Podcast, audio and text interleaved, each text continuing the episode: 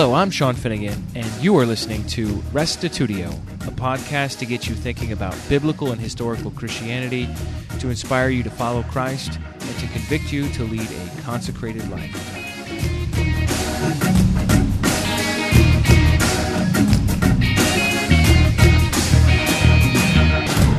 Today's episode is The James Ossuary by Ben Witherington III.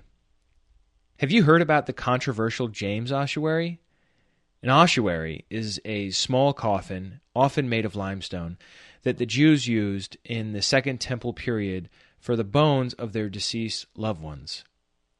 Someone found an ossuary with the inscription, check this out, James, son of Joseph, his brother is Jesus. Could this find be the actual ossuary of Jesus' brother James? Join world class scholar Ben Witherington as he defends its authenticity. If Witherington is correct, this archaeological find is the best material evidence of early Christianity. I was tempted to call this lecture, Make No Bones About It, It's James. has been said that archaeologists' life is in ruins. Well, there's some truth to that but this is more than just mere rubble. I hope that you will take some time this evening to come up and see the infant ossuary, uh, that you have a very beautiful piece here from your own uh, museum here on this campus. It's uh, an ossuary for an infant. Only an infant's bones would fit in such a small ossuary, and I hope you will take some time to come and look at it. It's not different in um, general shape than the James ossuary, but it's only about a quarter of the size. So what I want to do is give you a sort of comprehensive overview in regard to James and the ossuary and some of the implications of this for New Testament study. So without further ado, how about James first? Now I like this picture. You can see he was follically challenged.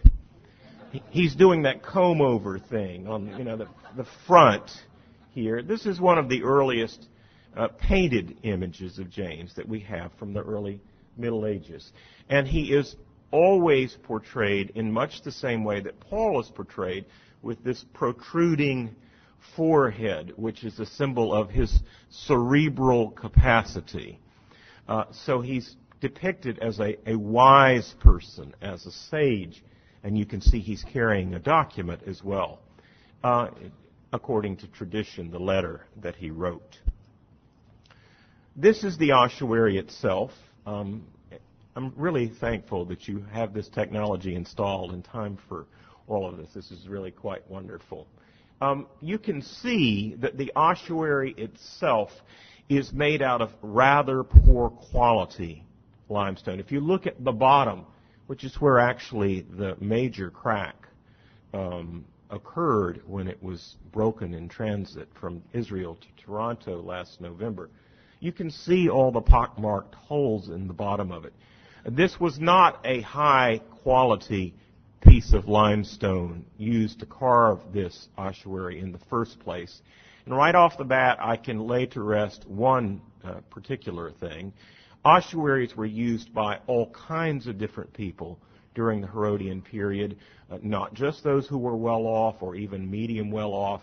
Ossuaries were also used by various people of very modest means if they wanted to provide a special kind of burial for their loved ones, and certainly that's the case with James. Now I want to point out two other things while we've got this image up on the screen. If you will notice, there is a rim around the front face of this ossuary. There's a little line. Can you see the chiseled line all the way around?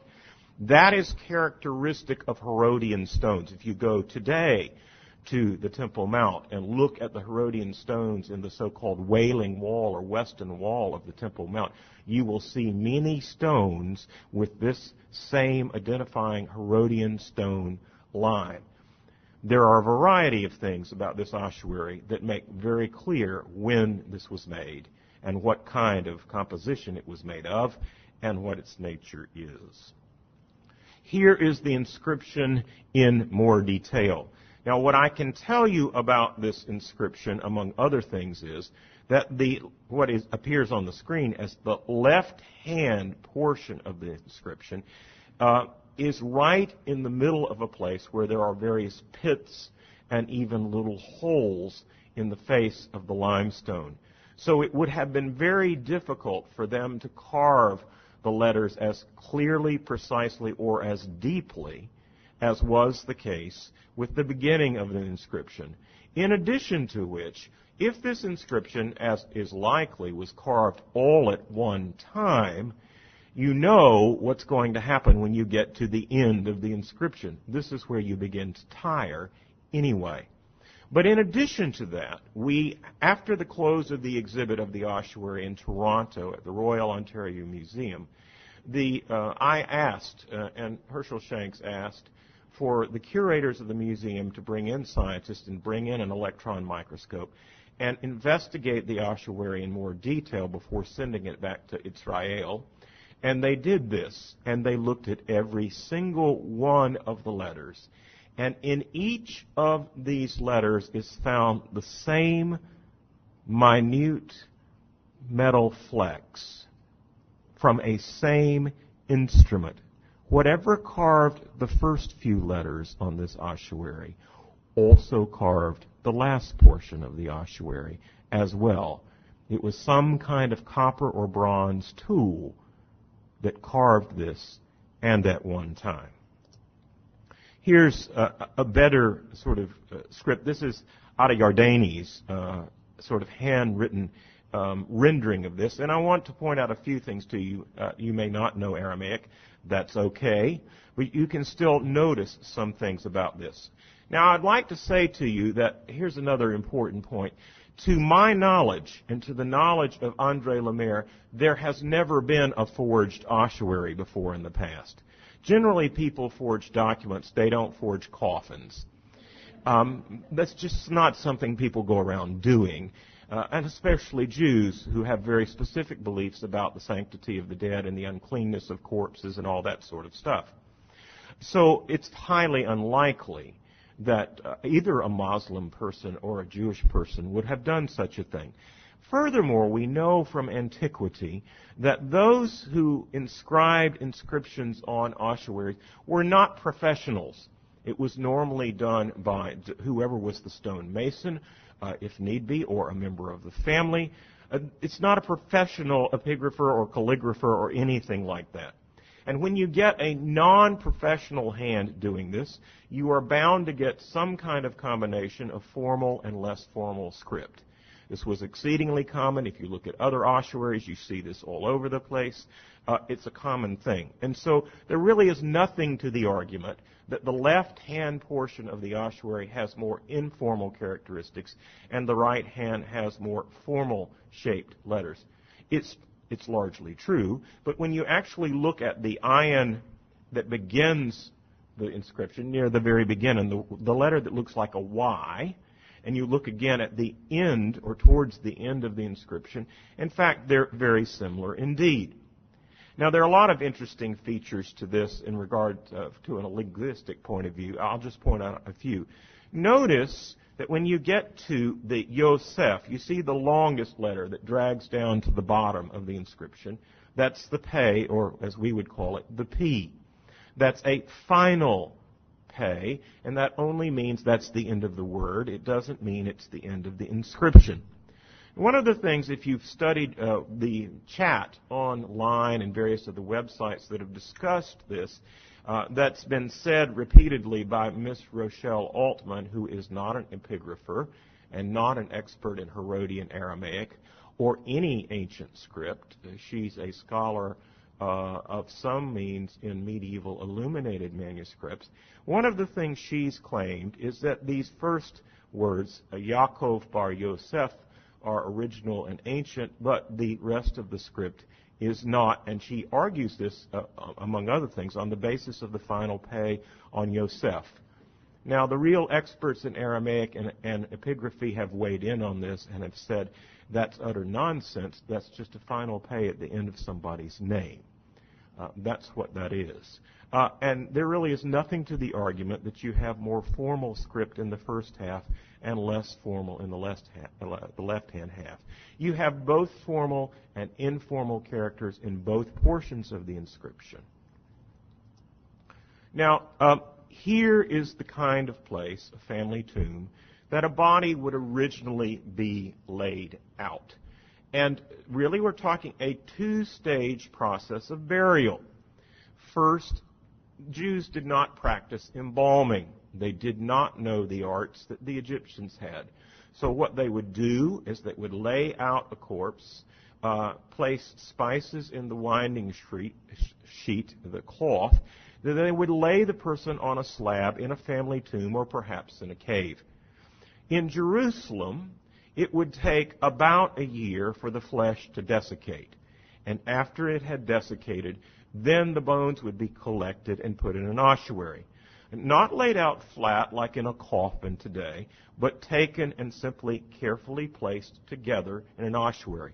An ossuary only is intended to be long enough for the longest bone of the individual in question uh, to, to, fit that, and then obviously the smaller ones would fit as well. So the James ossuary is only long enough to hold the adult femur, which is the longest bone in the body, and the other bones would fit as well. This ossuary only would hold the uh, the infant femur of of uh, of an infant and the other bones as well.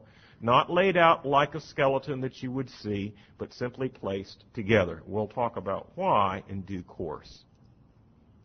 Now, this is the inside of that same family tomb, and you can see that there are individual loculi. That's the places where the uh, ossuaries would be slid after the body was taken off the slab, after it was unwrapped, after the bones were disassembled and placed in a box. Uh, these are the kind of holes where these ossuaries were found. This is, in fact, the inside of the tomb of Caiaphas, where the Caiaphas ossuary was found and we'll talk more about that in a minute. This is the Caiaphas ossuary, and you can see how very ornate it is. You can see the floral designs, the two large circles in which there are various small rosettes of various kinds, and the stenciling as well, not only on the bottom of this ossuary, but also on the lid of the ossuary as well. The James ossuary is far plainer than this. Very simple and straightforward, unlike this particular one. But here's the interesting part.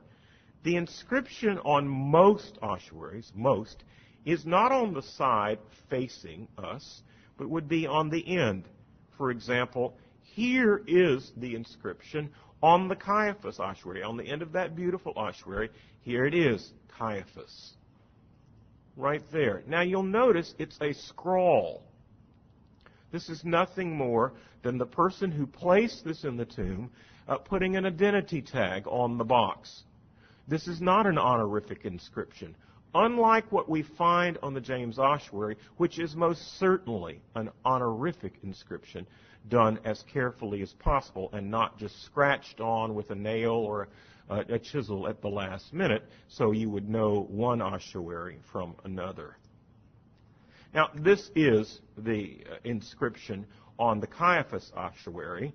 Uh, uh, it refers to this particular person, Caiaphas, the last word, who is uh, Joseph Bar Caiaphas. Uh, this is the family that was in the high priest office throughout much of the New Testament, the first half of the New Testament era. And it was his great grandson, or grandson, excuse me, Ananus, who was responsible for the execution of James. So not only do we have Caiaphas, who was responsible for sending off Jesus to Pontius Pilate, but we have the descendant of Caiaphas sending the brother of Jesus off to execution, the same family. Uh, here we have an image of the Holy Family, uh, an important image because this is, according to the Orthodox tradition, what actually was the case. You have Mary and Joseph and the baby Jesus going off to Egypt, and you'll see at least three persons trundling along behind. Who are these? These are the so-called brothers of Jesus. According to the Orthodox tradition, the brothers of Jesus are children of Joseph by former marriage, not the children of Mary. Now, there's a problem with this, several problems based on the New Testament, but there's also a problem with this in terms of the ossuary. Because the ossuary inscription reads, Yaakov, James, brother, son of Joseph, brother of Jesus. Now, if James was the son of Joseph, but not of Mary, then he is not the brother of Jesus, who's only the son of Mary. That's a problem for the Orthodox tradition. Again, with the inscription, which reads, James, son of Joseph, brother of Jesus, this is a problem for the Roman Catholic tradition, both the tradition that they are cousins, James and Jesus, but also the Roman Catholic tradition that Mary was perpetually a virgin.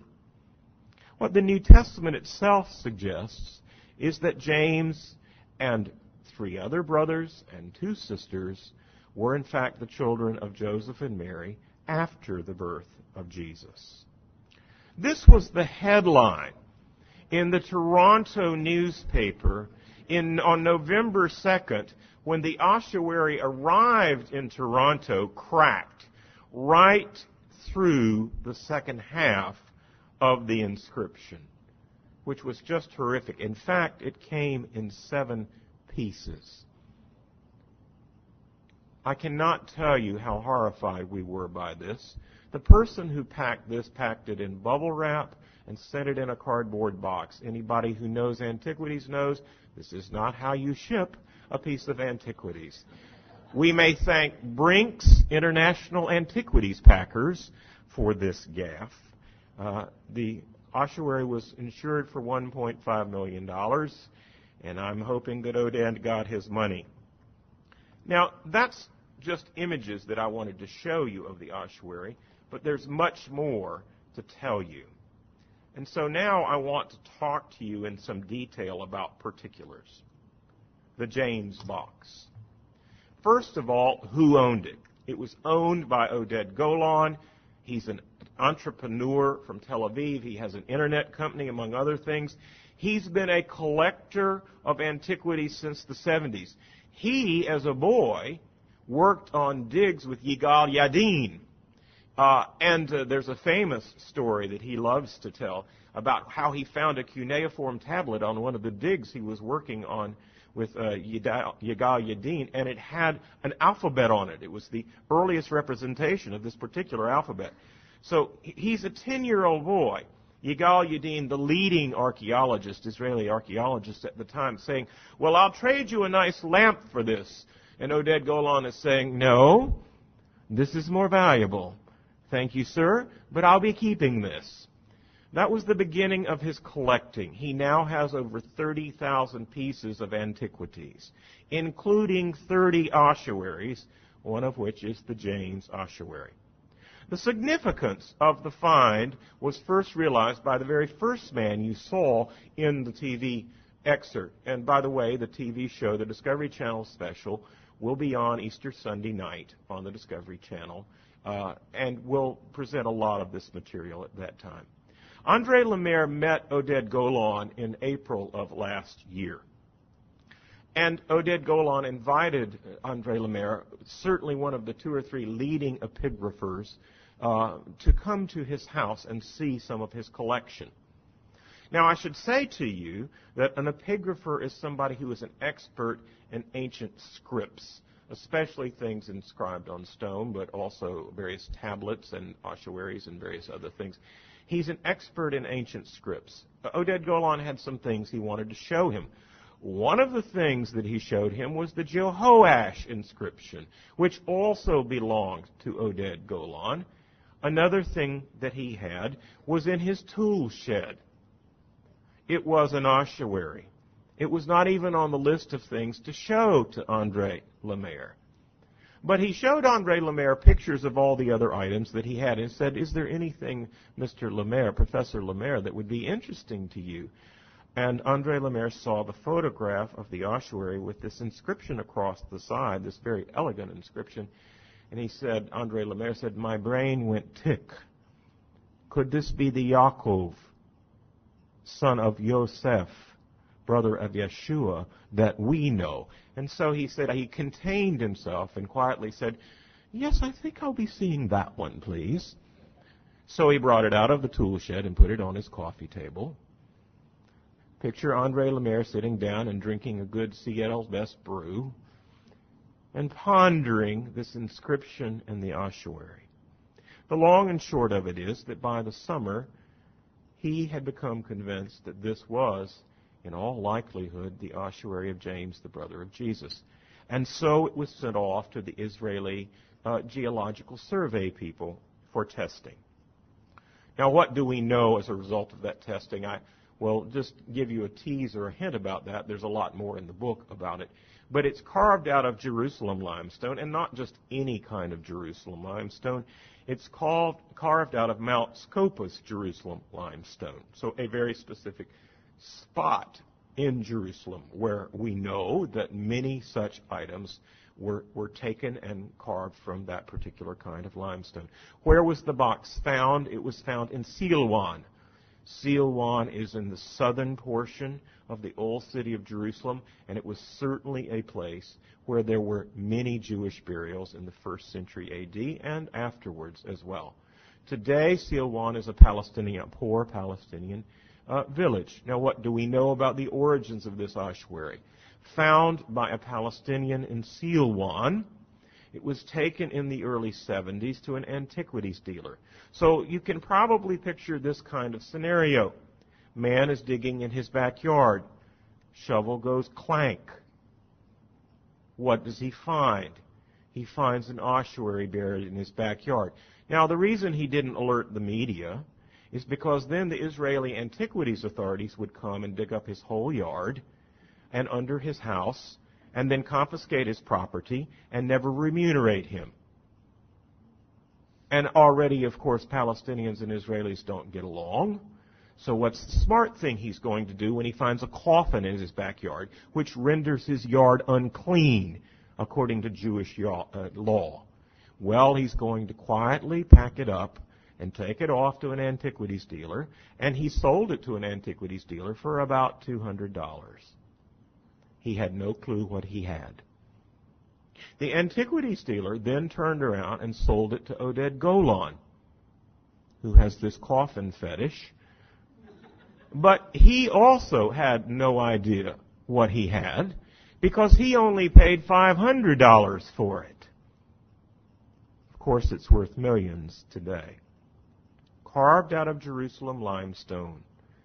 It's an ossuary for the bones of one adult. There were ossuaries big enough to hold several adults. Uh, there were some only large enough for one adult, which is the case with the James ossuary. And then there are infant-sized ossuaries as well. Now, what we know about the practice of ossilegium, or reburial in an ossuary, the technical word is ossilegium, is that this was especially and almost exclusively practiced by Jews in a very specific period of time, the Herodian era, between about 20 BC and the fall of the temple in 70 AD. We had a panel discussion here this afternoon and we talked about why was this particular form of reburial practiced by Jews during this period of time. And I think it has something to do with the rise of the Pharisaic movement because you see, the Pharisees, as one of their distinctive tenets of their faith, believed in the future bodily resurrection. And they based this in part on the famous text from Ezekiel about them bones, them bones, them dry bones. You remember this story from Ezekiel? This is the first text that we know of, the earliest text, which seems to refer to a concept of resurrection, even though it's talking about the nation as the whole being spiritually revived. It talks about it under the aegis of talking about a physical resurrection.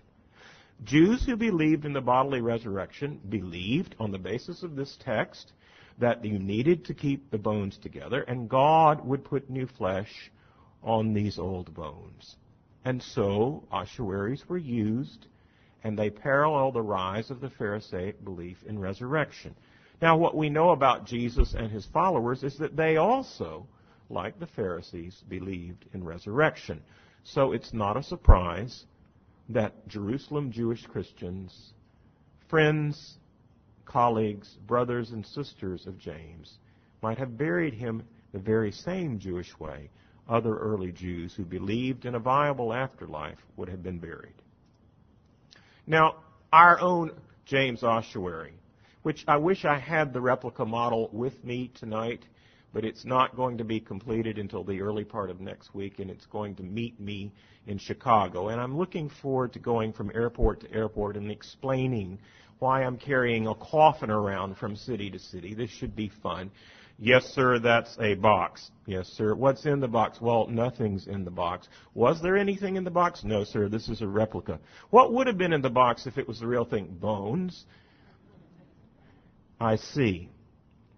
It's a simple ossuary. On the back side, very faintly, we have two semi, two circles in which are two very faint rosettes, like the ones you find on this infant ossuary right here. The inscription is absolutely in Herodian period Aramaic, not later Aramaic, not biblical Aramaic, but Herodian period Aramaic. We've had this authenticated by no less an expert than Frank Moore Cross of Harvard, also Joseph Fitzmyer from the Catholic University of America in Washington, D.C., uh, my own Aramaist on, on uh, Asbury Theological Seminary faculty, Bill Arnold, went with me, and we spent private time with the ossuary in Toronto. He also thinks this is certainly Herodian period Aramaic. The inscription reads, Yaakov bar Yosef Achui Yeshua. Literally, that's Jacob, son of Joseph. His brother is Jesus. Very interesting. Now, here's another little note. Richard Bauckham has pointed out to me, and has now published in his recent article on the ossuary, that the form of the name Yaakov, as we have it on the ossuary, is a form that only occurs in 5% of all the ancient Jewish evidence of this name. It's a particular apocopated form of the name in 95% of all its occurrences, including in the biblical occurrences of the name, it does not appear in this form. Now, here's another fact that you may not have known. Yes, Yosef is a common name. Yes, Yeshua is a common name. But Yaakov only occurs in any form of the name in 2% of all our ancient inscriptions, texts, or ossuaries from early Judaism, only 2%. And of that 2%, only 5% of that 2% have this particular form of the name Yaakov. Richard Bauckham's conclusion is this is further confirmation that this is not likely at all to be a forgery. For a forger would have gone and known only the biblical form of the name, the most popular form of the name another little piece of confirmation. Yaakov bar Yosef Achui Yeshua. Here's another interesting fact. This word Achui in the Aramaic. Joseph Fitzmyer initially, when he looked at the inscription, said something's not right here. I've not seen this form of the word brother before because it's got this additional bit to it. It literally means his brother his brother. But then he went and looked in the Rahmani catalog of ossuary inscriptions, and he looked in the Genesis Apocryphon. He found three other examples where this form of the Aramaic word for brother is used in early Judaism. Confirmation, again, that we have a rare form of a word, a rare form used on this inscription. Whoever made this inscription knew his Herodian Aramaic. Not likely to be any kind of modern forger at all. Now, I've already said something to you about where it was found. What I didn't tell you is that that area is just littered with Jewish grave sites. The truth of the matter about Jerusalem is it's a giant archaeological dig. If we dug up everything in the center of the city of Jerusalem, we'd find a lot more things, but most people who live there are not really keen on our doing that. We're fortunate to have this one. The ossuary, James ossuary, weighs 45 pounds. Was there anything found in it? It contained dirt and bone fragments, no bones. Why not? I was asked. Well, there are a variety of possible reasons. According to early Christian tradition, shortly before the temple fell in 70 AD, Christians warned by a prophecy fled to the city of Pella. Now, it's possible that the Jewish Christian community in Jerusalem, who had such great reverence for James, packed up the bones in a bag and took it with him if you're going to flee, you're not going to run off with a 45 pound ossuary, but you might take the bones of your holy saint and the founder of your community with you. So that may have happened. We don't know. The other possibility is that the Palestinian who found this simply dumped the bones and took the box to the antiquities dealer because the antiquities dealer for sure didn't want unclean bones we don't know exactly what happened to the bones. But what is and was in the box is dirt and bone fragments. Those bone fragments are now in a Tupperware container in Oded Golan's refrigerator in Tel Aviv. Why, you may ask? Ask me why. Well, because, according to Jewish law, Anybody who messes with the bones of an ancient Jewish person or a modern Jewish deceased person is guilty of defiling the body of the deceased. So right now, Herschel Shanks and I are trying to figure out a way to quietly get this Tupperware container out of the country so that we may test the bones. There is enough bone fragments to come up with a DNA analysis. Our battle plan is when we are able to do that, that then we're going to compare the DNA analysis from that to the blood samples and DNA analysis from the Shroud of Turin. If we have a match, then friends, we have a winner. We have authentication that the Shroud of Turin is in fact the image of Jesus, as well as authentication that this James is the brother of the man on the shroud. That would be the trifecta right there. Stay tuned for further developments. It was tested by the Geological Survey of the State of Israel. As I've said, it's limestone from the Mount Scopus group, excavated for ossuaries in the first and into the second centuries AD. The patina is the film, as, as Herschel said in the segment on the television special. A film which forms on the surface over centuries. Now, Kyle McCarter said to me, who was also in the film clip, he's um, an expert from Johns Hopkins in epigraphy, among other things. He said to me, uh, in the 70s, we didn't have near the technology that we have today in regard to forging things. He said it was impossible in the 70s to forge patina, to create a film that instantly grows on something that would make it look and have the appearance of age without being old. We know where this ossuary was. It was in the living room and on the coffee table of Oded Golan for many years. His mother cleaned it with Windex. Oded Golan, when he was questioned in Toronto, uh, was asked, Well, how do we know it really has been there all that time? You could be lying to us. And he said, Well, I have a list of my former girlfriend's phone numbers and tell ring them up and ask whether they saw it or not. And the answer is they did see it. And yes, it had the inscription on it the whole time. Very interesting.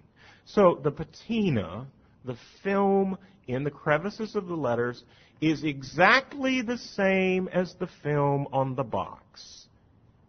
That's another sign of authenticity. It means that it was in a cave for a very long time, in a damp cave, and such a film grew on the box. Conclusion. No part of the excised, and it's not incised, it's excised. Rochelle Altman is wrong about that one as well. No part of the excised inscription is a modern forgery. Herschel Shanks first called me up in September, end of September. I write the New Testament articles for Bible Review, one of his magazines. He said, Ben, we've got a big one. I said, okay. Uh, he said, I'd like to send you some stuff by courier for your eyes only. See what you think. See if you think it's authentic. If you do, get back to me immediately. This is Herschel all over. You know, it's, he gives our, our orders like General Patton. Uh, and so he sent the stuff to me, and I looked at it immediately, and I phoned him back, and I said, yes, this is very significant. If Andre Lemaire vouches for this, he's probably the leading epigrapher in the whole world, then I'm prepared to entertain that this is what it appears to be. He said, fine, get on a plane, October 21st. We're having a news conference in Washington, D.C. We're inviting the whole worldwide media to come. I said, well, you know, this is a biblical thing. I mean, how many people were really going to be there? Well, when we got to Washington, D.C. on October 21st, the room was twice as filled as this room is with media from everywhere. And it was just incredible. Uh, we did the news conference for about two and a half hours. I spent an hour explaining the possible New Testament implications of this. It went on and on and on, and there were questions, endless questions. So let's go over some of the questions. Why wasn't the significance of the find realized sooner?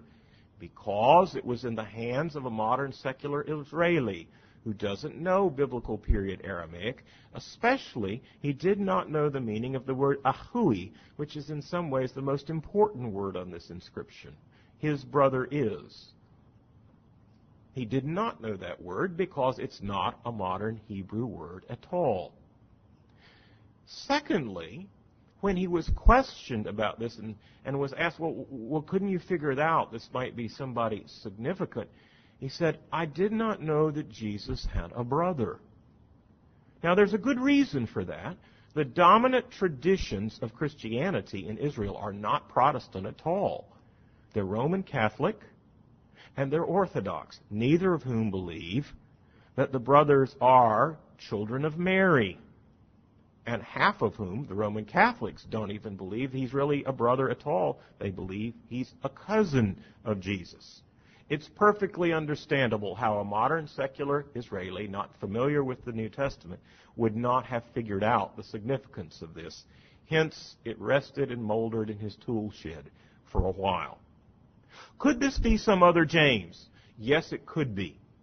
According to the statistical analysis that we have done, there may have been four other families, five possibly, at the time of 62 AD when James died, that might have had this configuration of names.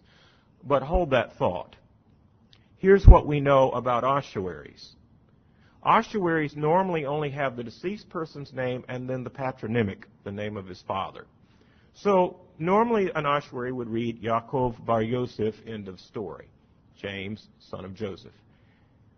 Only two ossuaries from this whole period, of which there are some 800 ossuaries, mention a brother. In both cases, the brother is somebody much more important or significant than the deceased. In both cases, the other ossuary that has the name of a brother the name of the brother is Hanina. This may not ring any bells, but if you're a student of early Judaism, you will know that one of the three or four most famous Jewish teachers or sages or rabbis from the first century was, uh, from this period, was Hanina ben Dosa. Hanina ben Dosa. It appears that the other ossuary is also mentioning a famous rabbi, a famous sage. Nobody adds a name to the ossuary without it being an identification marker to make clear which James this is, or which deceased person this is. His brother is Jesus. End of statement. Now, if this had been an ancient forgery, let's say after 70 AD, we might well have inspect, expected the inscription to read, Yaakov bar Yosef Achui Yeshua, and then the word Mashiach, or the word for Savior, or the word for Lord. But we don't have anything like that. And why not? Because the Jewish Christians in Jerusalem knew perfectly well it was that Jesus, that James, and that Joseph. This inscription was not written for public consumption of those who were not members of the Jewish Christian community. Why don't we know more about the antiquities dealer? It's a good question, but this antiquities dealer still exists. He's still in business, and we have all agreed that he will remain anonymous. Otherwise, he will go out of business. Otherwise, he can't feed his family. Um, so we're leaving him alone.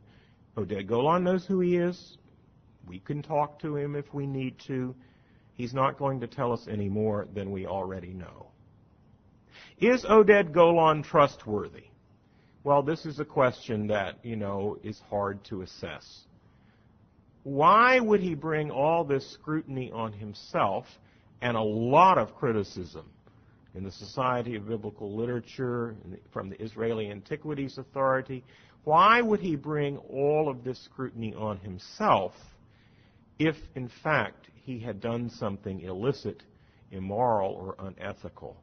It seems unlikely. And furthermore, if he had forged this in the present, it would not have the signs of antiquity that it has.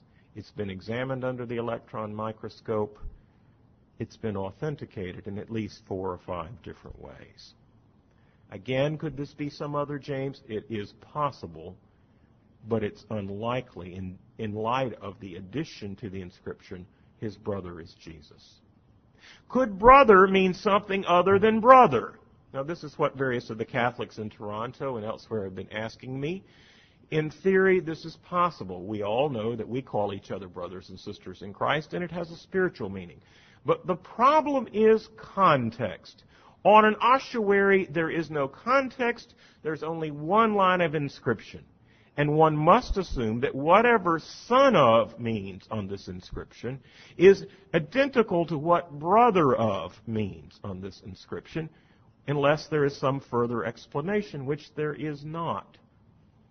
So the burden of proof must be on those who want to say, brother really means cousin, but son really means son.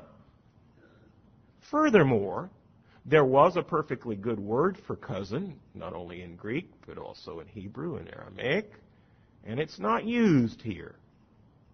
Is the second half of the inscription by another hand? I think we've gone over that. The configuration of names is important. It's not common. It's possible there were other families in Jerusalem with such a configuration of names, but the evidence is not forthcoming. It's an argument from silence to say that there was such. Now, there is a uh, statistician in Jerusalem. His name is Camil Fuchs, and he has concluded that there was perhaps at most four families in Jerusalem in that time, the AD 60s, which had that configuration of names. The mention of the brother's name on the ossuary makes this an extremely rare case, as I've already said. Only one other known Jewish ossuary which does so. Now, let's talk about some of the implications of the ossuary, in particular for early Christianity, for biblical studies, and the rest. The, the dominant Pharisaic belief was that there would be a resurrection, a bodily resurrection. Now, what we know about early Jews is that some of them believed in bodily resurrection, like the Pharisees, and some of them did not. The Sadducees did not, but this does not mean that the Sadducees did not have a belief in the afterlife. They believed in the afterlife as an, a disembodied condition in a place called Sheol in the Old Testament. Now, that's not no belief in the afterlife. It's simply not a belief in bodily resurrection. I don't think it's an accident that the rise in the practice of ossilegium parallels the rise in the belief of resurrection, both in early Judaism and then after that in early Jewish Christianity. I think there's a reason for this. because the bones were believed to be important, ensuring certain hope and preparation for the resurrection. To this day, in Orthodox Judaism, we still have rabbis being buried on the top of the Mount of Olives, waiting for the appearance of the Mashiach, Messiah, over the top of the Mount of Olives, so they may be first up from the dead to greet him. If you go to the Wailing Wall today, or on Shabbat at least, you will hear some of them singing, We want Mashiach, we want Mashiach now. And one of the reasons they want him to come is because the great sages, rabbis, and fathers from antiquity will rise from the dead and be with them again in the kingdom. Okay, what is the importance of the James ossuary for the New Testament? Point number one, not a great shock to this audience, I don't reckon. Jesus had brothers and sisters. In particular, he had four brothers and two sisters. So how many children were there in this family? Seven. Four brothers and two sisters. These were likely the children of both Joseph and Mary. Why do we say that? We have only one story about Jesus as a young man, Luke 2:41 to 52. We hear about Jesus at about the age of 12 going up to Jerusalem for what we might call his bar mitzvah with Mary and Joseph and no other children. Now, if these children had been older children of Joseph by a previous marriage, something the New Testament nowhere suggests, why were they not on this pilgrimage to Jerusalem? Fact number two, Mark 3 and Mark 6 mention these other children in association with Mary and in the city of Nazareth. Now, it's understandable how younger children, younger brothers and sisters, would still be in the home and with Mary when Jesus is out beginning his ministry. It's more difficult to understand why older children who should be married and off having their own families were still tagging along with mom by the time Jesus is close to 30 years of age.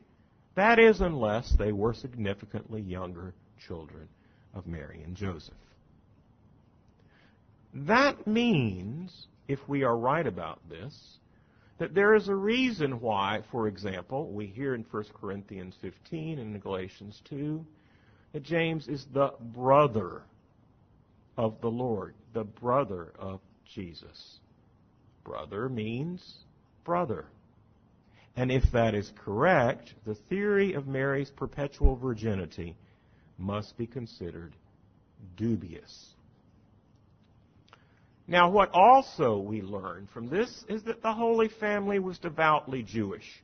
They spoke Aramaic, as the inscription shows. They practiced Jewish burial practices. They were part of a very Jewish form of early Christianity, which you and I have continued to neglect. After all, the Petrine tradition led to Roman Catholicism. It is the Pauline tradition that led to you and me, Protestantism. What happened to James and the James gang? Lost in the sands of time. The head of the Jerusalem Jewish community was martyred in AD 62, which is what this ossuary dates to. He was martyred, and eventually the Jewish community in Jerusalem slowly disappeared into the sands of time. What we also learn is that this form of early Jewish Christianity was vibrant and significant.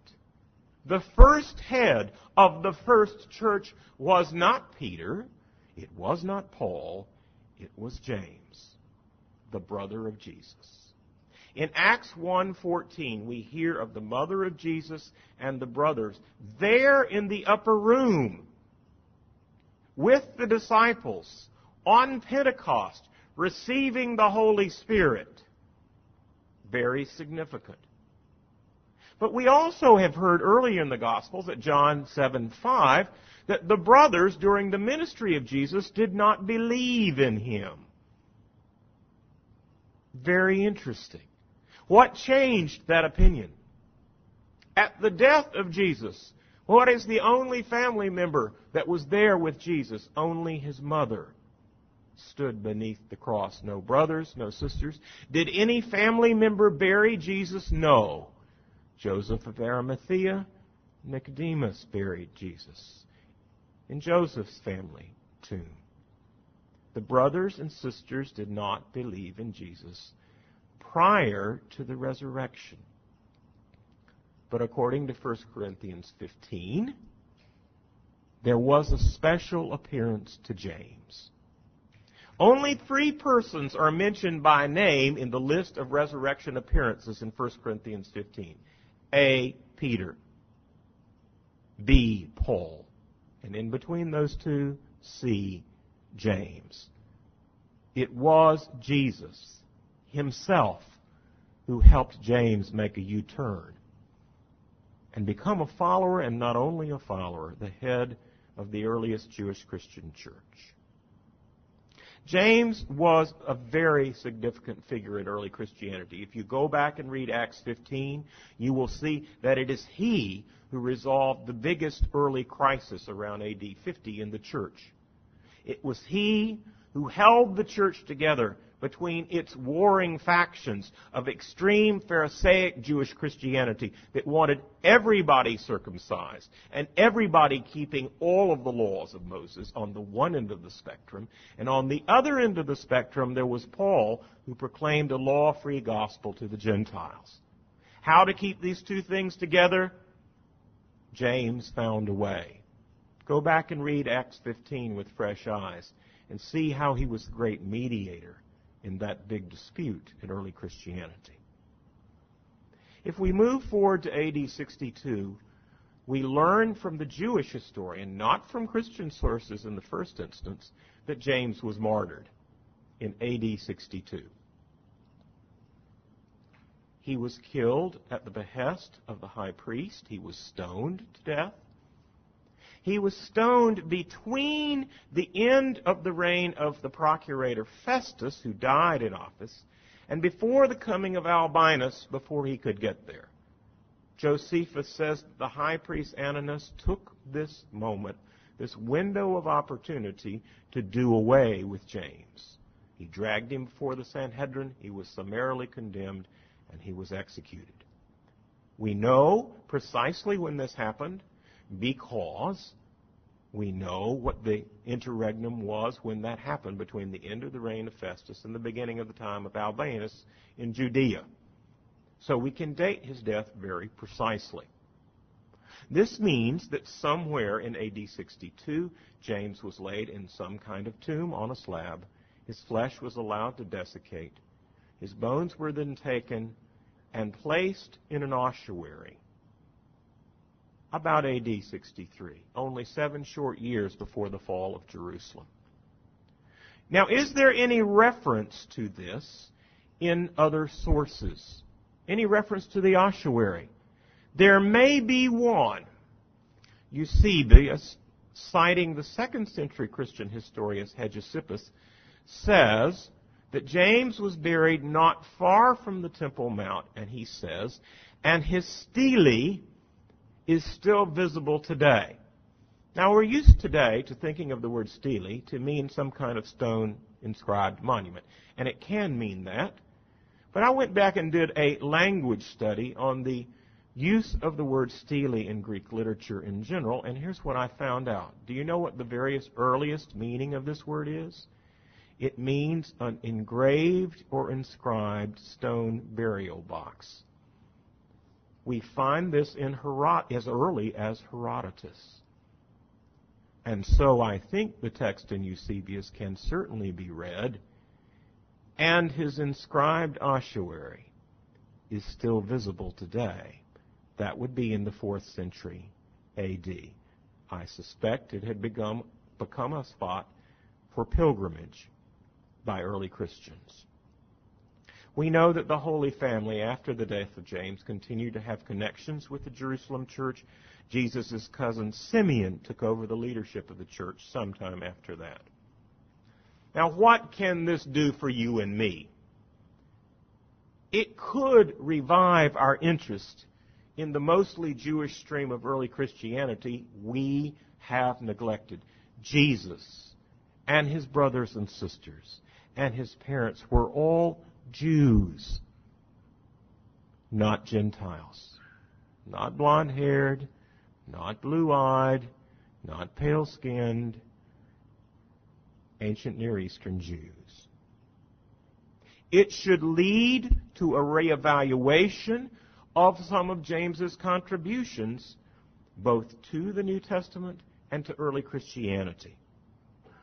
Go back and read the letter of James. One of the things that is most striking to me about the letter of James is how it has the very spirit and flavor of the wisdom teaching of Jesus.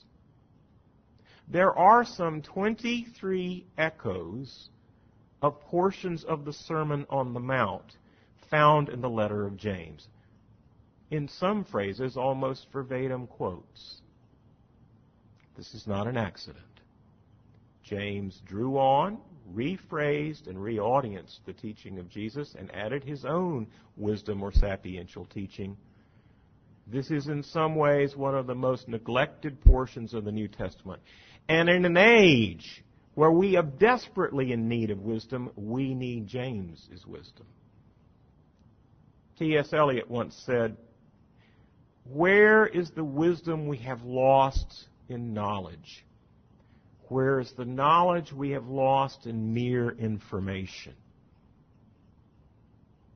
Our nation today is in many ways spiritually adrift. We are in great need of wisdom. We live in a Jesus haunted culture that is biblically illiterate, where almost anything passes for knowledge of Jesus. We also live in a skeptical age where people's spiritual birth certificates are from Missouri. They want you to show me. Well, here we have the ossuary. We have the earliest extra biblical evidence that Jesus and James and Joseph existed. We need to reassess the importance of all of them.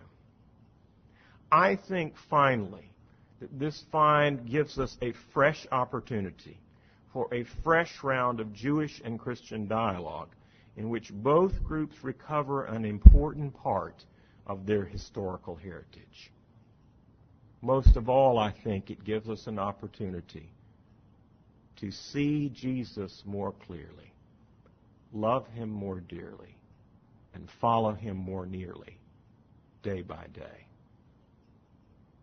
The earliest followers of Jesus paid for their faith with their lives.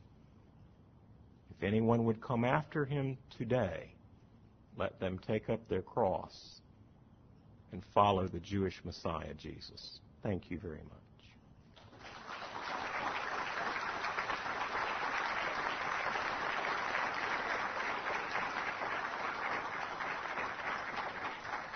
Now, I'm perfectly happy to take questions, and I just ask that you come to the microphone and speak clearly so everyone can hear them.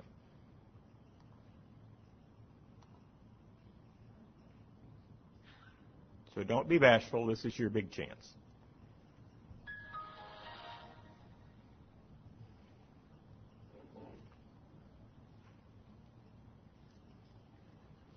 I was just wondering, um, you said that James' name was very, very different Mhm. from the majority, which shows it's not a forgery. Right.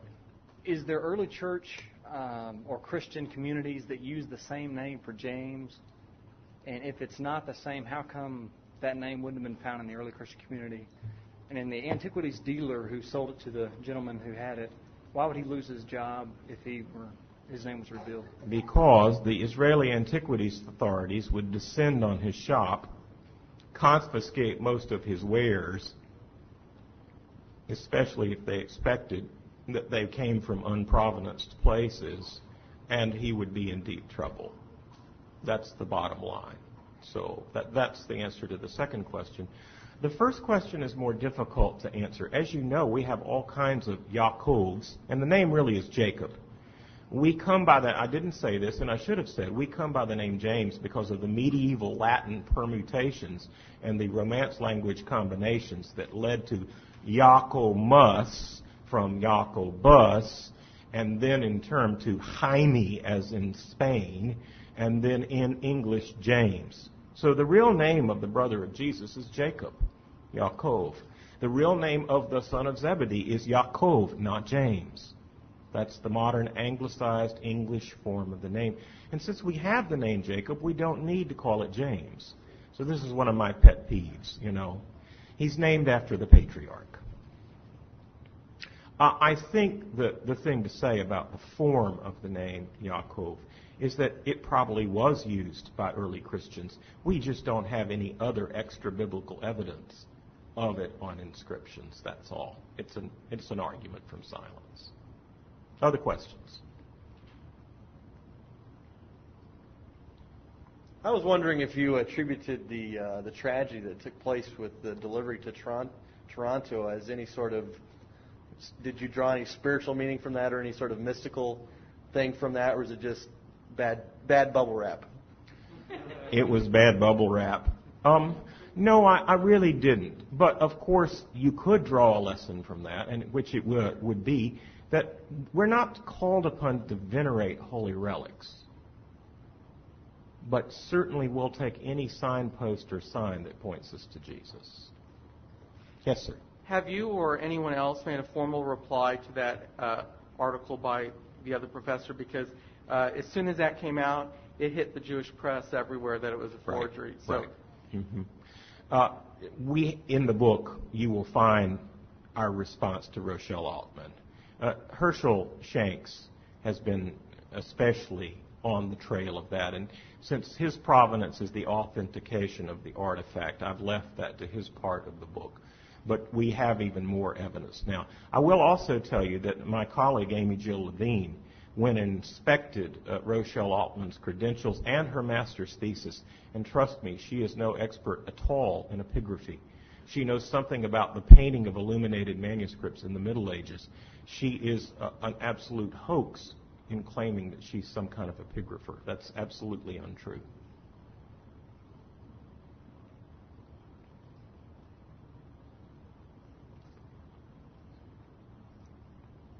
Why would it be so difficult to, to get a piece of bone from the refrigerator of your friend? Like stick it in your pocket or something on the way out. Yes, I quite agree with that. The difficulty, of course, now is the world situation. And we don't want to take any chance of having this confiscated or lost or anything like that. And so uh, we're waiting for a propitious moment, and we're probably going to wait until after the Israeli Antiquities Commission finishes studying the ossuary again. It's our plan, if possible, to bring the ossuary back to the United States and, and send it on tour to various museums. And then I'll be going around to museums as well as Louisville Baptist Seminary and other places like that. That's the hope at this point. And, and when the ossuary is released, uh, when there is a propitious moment and where things calm down in the Middle East again, then one of us is going to go and collect that stuff and quietly bring it home. Um, hopefully, we won't put it in our refrigerator and it be mistaken for leftovers or something. What was the general response at the SBL? Well, it depends on which panel discussion you went to. If you went to the one in the ROM Museum, uh, the response was respectful and, um, you know, very helpful in many ways. There were some good and probing questions raised and issues. Uh, the SBL panel was more like a three-ring circus, with Eric Meyers of Duke making some pretty scurrilous remarks about Oded Golan and uh, really kind of having a not very subtle attack on Hershel Shanks himself. Uh, the concern of Eric Meyers was with unprovenanced artifacts, that is, artifacts that are bought from antiquities dealers rather than found in the ground. The truth of the matter about that is that many, if not most, of the most important um, finds from antiquities have been bought on the antiquities market. They have not been found in the ground, including most of the Dead Sea Scrolls. They were bought on the antiquities market. So the question is, are we going to ignore the materials that are on the antiquities market simply because we're not absolutely certain where they came from? Or are we going to analyze them and study them? And I think really that's Hobson's choice. There's no choice but to study and analyze them. Oh, I, I wanted to tell you how much I appreciate your, your comment about um, the importance of anything pointing to Jesus as a Messiah. Right. And I want to agree and second that. So, based upon that statement, I have a question. If you have already in the past or possibly anticipate using this as a stepping stone or as a witness to any of your Jewish colleagues to pointing them to the true Messiah. Of course, and actually, um, that's one of the reasons I've written this book with Hershel Shanks, who is a Jew. Uh, it's also one of the reasons why I'm now working on, on, a book called One Jesus, Two Faiths with Amy Jill Levine, a Jewish New Testament scholar from Vanderbilt. Um, it, it is part of my own ministry to speak to Jews about Jesus, and um, I'm happy to have an occasion to do that in a non threatening way. And I would just like to take a moment to ask for all of you to remember me in prayer. This is the beginning of a very long odyssey for me over the next two or three months. I don't know what will come of it. I know that the world is in turmoil, and many people will overlook this. But there are unique opportunities for people to make a connection with Jesus through this. And I would just ask that you, uh, Covenant, pray for me and with me through the next two or three months, that I might be a good witness for the Lord Jesus Christ. And, and that's, to me, the most important part of all of this, more than the historical information. Other questions? I wonder um, how optimistic are you, or are you very optimistic, or what makes you optimistic about the correlations that you think you'll find between the bone fragments and the Shroud of Turin? Oh, it's just a titillating thing. You know, we don't have any idea at this point. But what we're going to do is leave no bone unturned. You know, we are going to pursue all the possible angles here and rule out all that we can rule out. I will tell you one interesting thing, and that is that the blood samples on the shroud are very interesting. They have some abnormal features to them, one of which is that, you know, when you have a person conceived by a man and a woman, you have this issue of XY chromosomes, right? But what if you have somebody conceived only of a woman without help from a male human being? Then what? Some of the peculiarities in the chromosome analysis of the blood on the shroud are very interesting. And so we'll be interested to see what we get from the DNA of the bones compared to that. So stay tuned. Yes, sir. Do you think that this is going to open up a gold rush of uh, kind of looking at other ossuaries and finding maybe even other important? And also, um, do you, was it common for just males or were females also uh, placed in ossuaries? Everybody was, women and men, and there are family ossuaries that, where you have husbands and wives. But we know of all the ossuaries that are currently extant, and we've already scoured the inscriptions. And the only other one that's like this that mentions the brother is the one with Hanina on it. And it's still being studied. And we're not absolutely sure of a correlation with Hanina ben Dosa, but it's certainly very possible. Um, what we do know, what's interesting, which Richard Bauckham has demonstrated, is that anytime any kind of thing is added to an inscription beyond the name and the patronymic, then it's trying to identify the deceased with somebody else important. For example, we do have some ossuaries that say things like son, so, so and so, son of so and so, uh, the servant of Queen Adiabene. Okay? Now, that identifies the deceased with an important person. So we have a few ossuaries with that kind of inscription, okay? Uh, some tell of the occupation of the deceased, which identifies that person more particularly uh, from others who would have the same name. So we know that the function of that sort of additional part of the inscription was to make clearer who this particular deceased person was in relationship to some important thing or important person. That's how those additions functioned. Uh, could you rehearse just a little bit of the intra-Roman Catholic dialogue that's uh, ensued because of the Adelphos yeah. Ach language here? Right. I know that some Roman, some. Uh, well, you know, there's been a lot of different kinds of discussion in the Jewish community. Uh, Joseph Fitzmyer says brother means kin in some kind of vague way. So he sort of falls back on no, it doesn't mean cousin, but it means some kind of kin in a vague way. My response to him is show me the evidence. Where does brother have that kind of vague sense?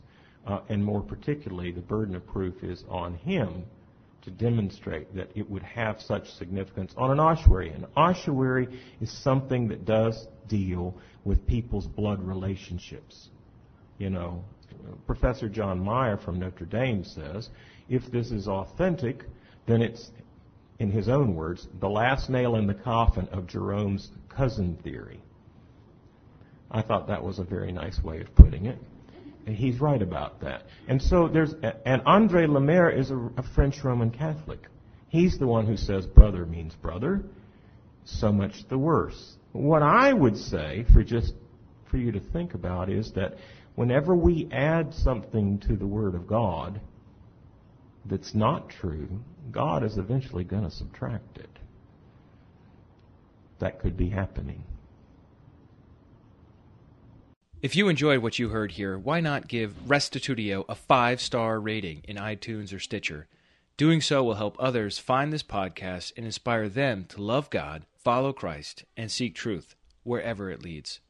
Thanks for listening, and check us out online at restitutio.org, where you can find an archive of all the podcasts, as well as a bunch of articles and links to other resources. And remember, the truth has nothing to fear.